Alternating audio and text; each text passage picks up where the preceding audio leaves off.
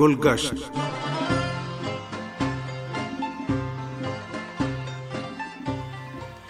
سامن پروگرام گلگشت کے ساتھ حاضر خدمت ہیں۔ گلشن نقوی کا سلام قبول کیجیے۔ امید ہے آپ کو ہمارا آج کا پروگرام بھی پسند آئے گا۔ پروگرام کے آخر تک ہمارے ساتھ رہیے گا۔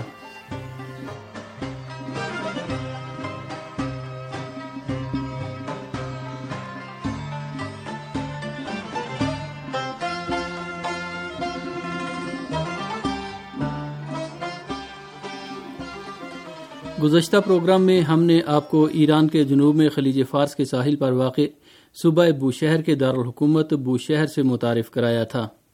آج ہم اس صوبے کے دوسرے اضلاع سے آپ کو روشناس کرائیں گے۔ ضلع دشتستان صوبے کا ایک اور اہم ضلع ہے، جس کا صدر مقام شہر براس جان ہے۔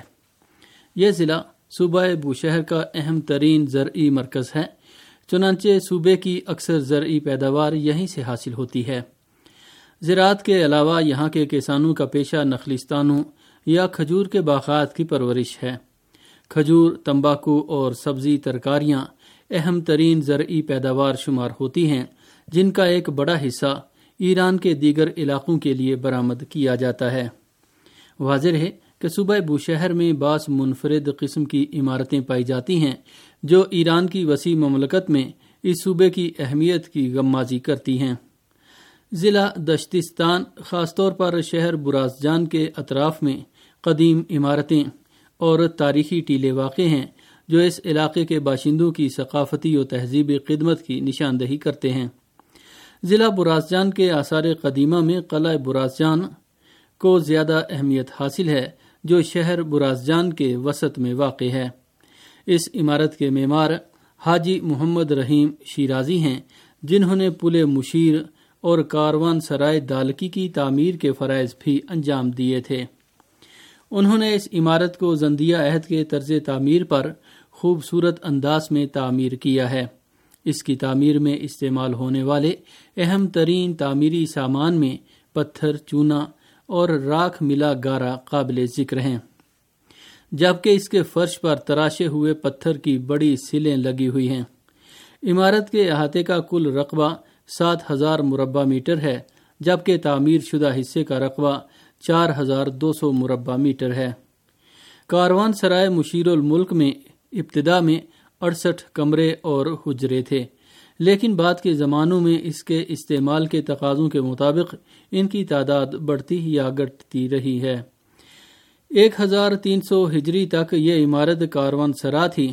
جو شہر برازجان کے شیراز اور بوشہر کی تجارتی شاہراہ پر واقع ہونے کی وجہ سے مسافرین اور تجارتی قافلوں کے آرام کے لیے موزون پڑاؤ کی حیثیت رکھتی تھی، جبکہ بعد میں اس عمارت کو مختلف مقاصد کے لیے استعمال کیا گیا۔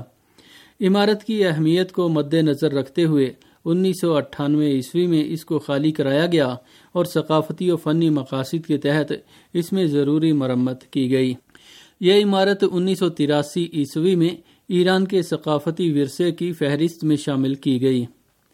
واضح ہے کہ براسجان کے اطراف میں ماد، ساسانی اور اشکانی ادوار کے آثار قدیمہ دریافت ہوئے ہیں۔ دریا شاہپور دالکی کے کنارے پر واقع توز یا توج کے آثار ان گراں قدر آثار میں شمار ہوتے ہیں۔ ماضی میں توز ایک تجارتی شہر تھا جس کے کھدر کے کپڑے اور کڑھائی کی دستکاری مشہور تھی۔ قدیم توز کے آثار کھنڈرات کی صورت میں نظر آتے ہیں، جن میں چونے کے ٹکڑے، سفالین، اشیاء اور پتھر پائے جاتے ہیں۔ یہ کھنڈرات ماضی میں توز کی وسعت و خدمت کی عکاسی کرتے ہیں۔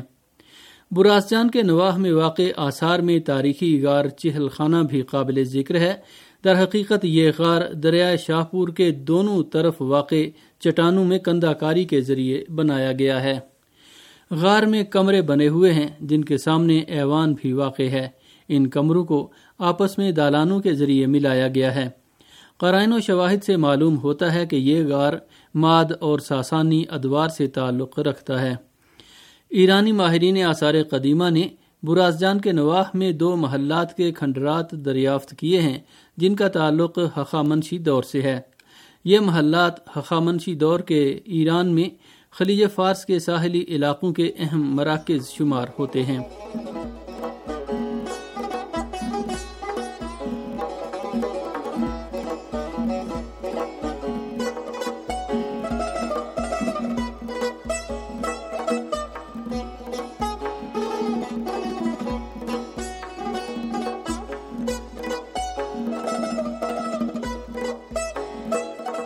ضلع تنگستان صوبہ بوشہر کے ایک اور ضلع کا نام ہے، جو ضلع دشتستان کے مشرق میں واقع ہے، جس کا صدر مقام شہر احرم ہے۔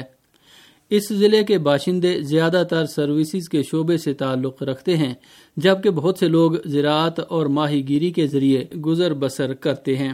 تنگستان کے لوگ ہر دور میں بالخصوص حالیہ صدیوں میں اپنی بہادری اور حب الوطنی کے جذبے کی وجہ سے مشہور ہیں۔ پہلی جنگ عظیم کے دوران اور ایران کے جنوبی علاقوں اور شیراز پر انگریزوں کے حملے کے سامنے، تنگستان کے غیور عوام کی مزاحمتی جد و جہد کے بارے میں مقامی لوگ بہت سی روایتیں اور داستانیں نقل کرتے ہیں۔ احرم کے دیہی علاقے صوبہ بوشہر کے اہم دیہی علاقوں میں شمار ہوتے ہیں، جہاں سیاحتی اہمیت کے حامل قابل دید، قدرتی، تاریخی اور دینی مقامات واقع ہیں۔ احرم کے مضافات میں بہت سے قدرتی چشمے اور مالٹے مسمی کے باغات پائے جاتے ہیں۔ علاقے میں واقع دو تاریخی قلعوں کے آثار تاریخی اعتبار سے اہم ہونے کے علاوہ اس لیے بھی اہمیت کے حامل ہیں کہ یہ تنگستان کے غیور و بہادر سرفروشوں کی یاد دلاتے ہیں، جنہوں نے جارح بیرونی طاقتوں کے خلاف لڑتے ہوئے دفاع وطن کے لیے نمایاں کارنامے انجام دیے تھے اور اس سلسلے میں اپنی عزیز جانوں کا نذرانہ دینے سے بھی دریغ نہیں کیا تھا۔ احرم کے نواح میں تاریخی اور دینی اہمیت کے حامل مقامات بھی موجود ہیں، جن میں بعض مرجع خلائق مزارات بھی شامل ہیں، جن کی زیارت کے لیے تنگستان کے علاوہ دوسرے علاقوں سے لوگ چلے آتے ہیں۔ بو شہر کا ایک اور ضلع کنگان ہے، جو صوبے کے انتہائی جنوب مشرق میں خلیج فارس کے ساحل پر واقع ہے۔ اس کا ضلعی ہیڈ کوارٹر بندر کنگان ہے۔ اس ضلع میں خلیج فارس کے خوبصورت ساحلی علاقے قابل دید مناظر کے حامل ہیں۔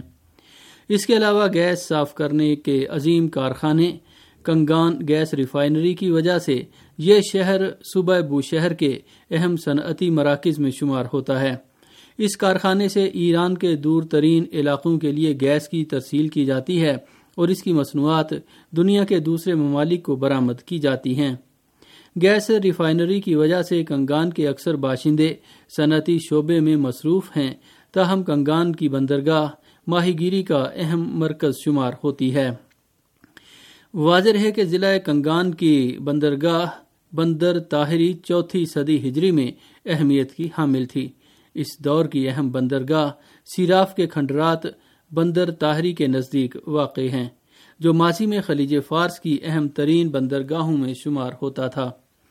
سیراف ساسانی دور میں بھی ایک اہم بندرگاہ تھی۔ اسی طرح یہ اسلامی دور کے اوائل میں بھی ایک بڑی تجارتی بندرگاہ شمار ہوتی تھی، جو عسکری لحاظ سے اہمیت کی حامل تھی۔ تیسری اور چوتھی صدی ہجری میں خلیج فارس کے علاقے میں تجارت اپنے عروج کو پہنچی۔ اس وقت سیراف علاقے کا ایک اہم تجارتی مرکز تھا۔ چنانچہ سمندر کے راستے ایران درامد کیے جانے والے سامان یہاں سے تقسیم ہو کر دوسرے علاقوں کی طرف روانہ کیے جاتے تھے۔ بہرحال تاریخی قرائن و شواہد کی روح سے ماضی میں کنگان کا علاقہ عسکری، تجارتی اور تاریخی لحاظ سے اہمیت کا حامل رہا ہے۔ تاریخی آثار کے علاوہ کنگان کے شمال میں واقع میان لو کا گرم چشمہ قدرتی اعتبار سے قابل دید مقام شمار ہوتا ہے۔ ضلع اسلویہ صوبہ بوشہر کا جدید ترین ضلع ہے، جس کا صدر مقام بندر اسلویہ ہے۔ یہ ضلع دو ہزار بارہ عیسوی میں ضلع کنگان سے علیحدہ کر کے بنایا گیا ہے۔ بندر اسلویہ ایران کا اہم ترین اقتصادی علاقہ اور دنیا میں توانائی کا سب سے بڑا مرکز ہے۔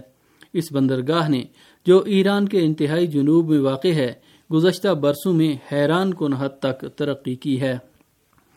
بندر اسلویہ صوبائی دارالحکومت بو شہر سے دو سو چھہتر کلو میٹر کے فاصلے پر جنوب مشرق میں اور بندر عباس سے پانچ سو ستر کلو میٹر کے فاصلے پر مغرب کی طرف واقع ہے۔ یہ بندرگاہ پارس جنوبی گیس فیلڈز کے شمال میں واقع ہے اور اس سمندری گیس کے میدان سے نزدیک ترین خشکی کا علاقہ ہے۔ پارس جنوبی فیلڈ سے اس کا فاصلہ ایک سو کلو میٹر ہے۔ بندر اسلویہ خدمت کا حامل علاقہ ہے اور اس کی بندرگاہ خلیج فارس کی ابتدائی بندرگاہوں میں شمار ہوتی ہے۔ قلوں مساجد اور دیگر عمارتوں کی طرح اس کے قدیمی آثار کا نام و نشان قدرتی آفات بدمنی اور تنازعات کے نتیجے میں مٹ گئے ہیں۔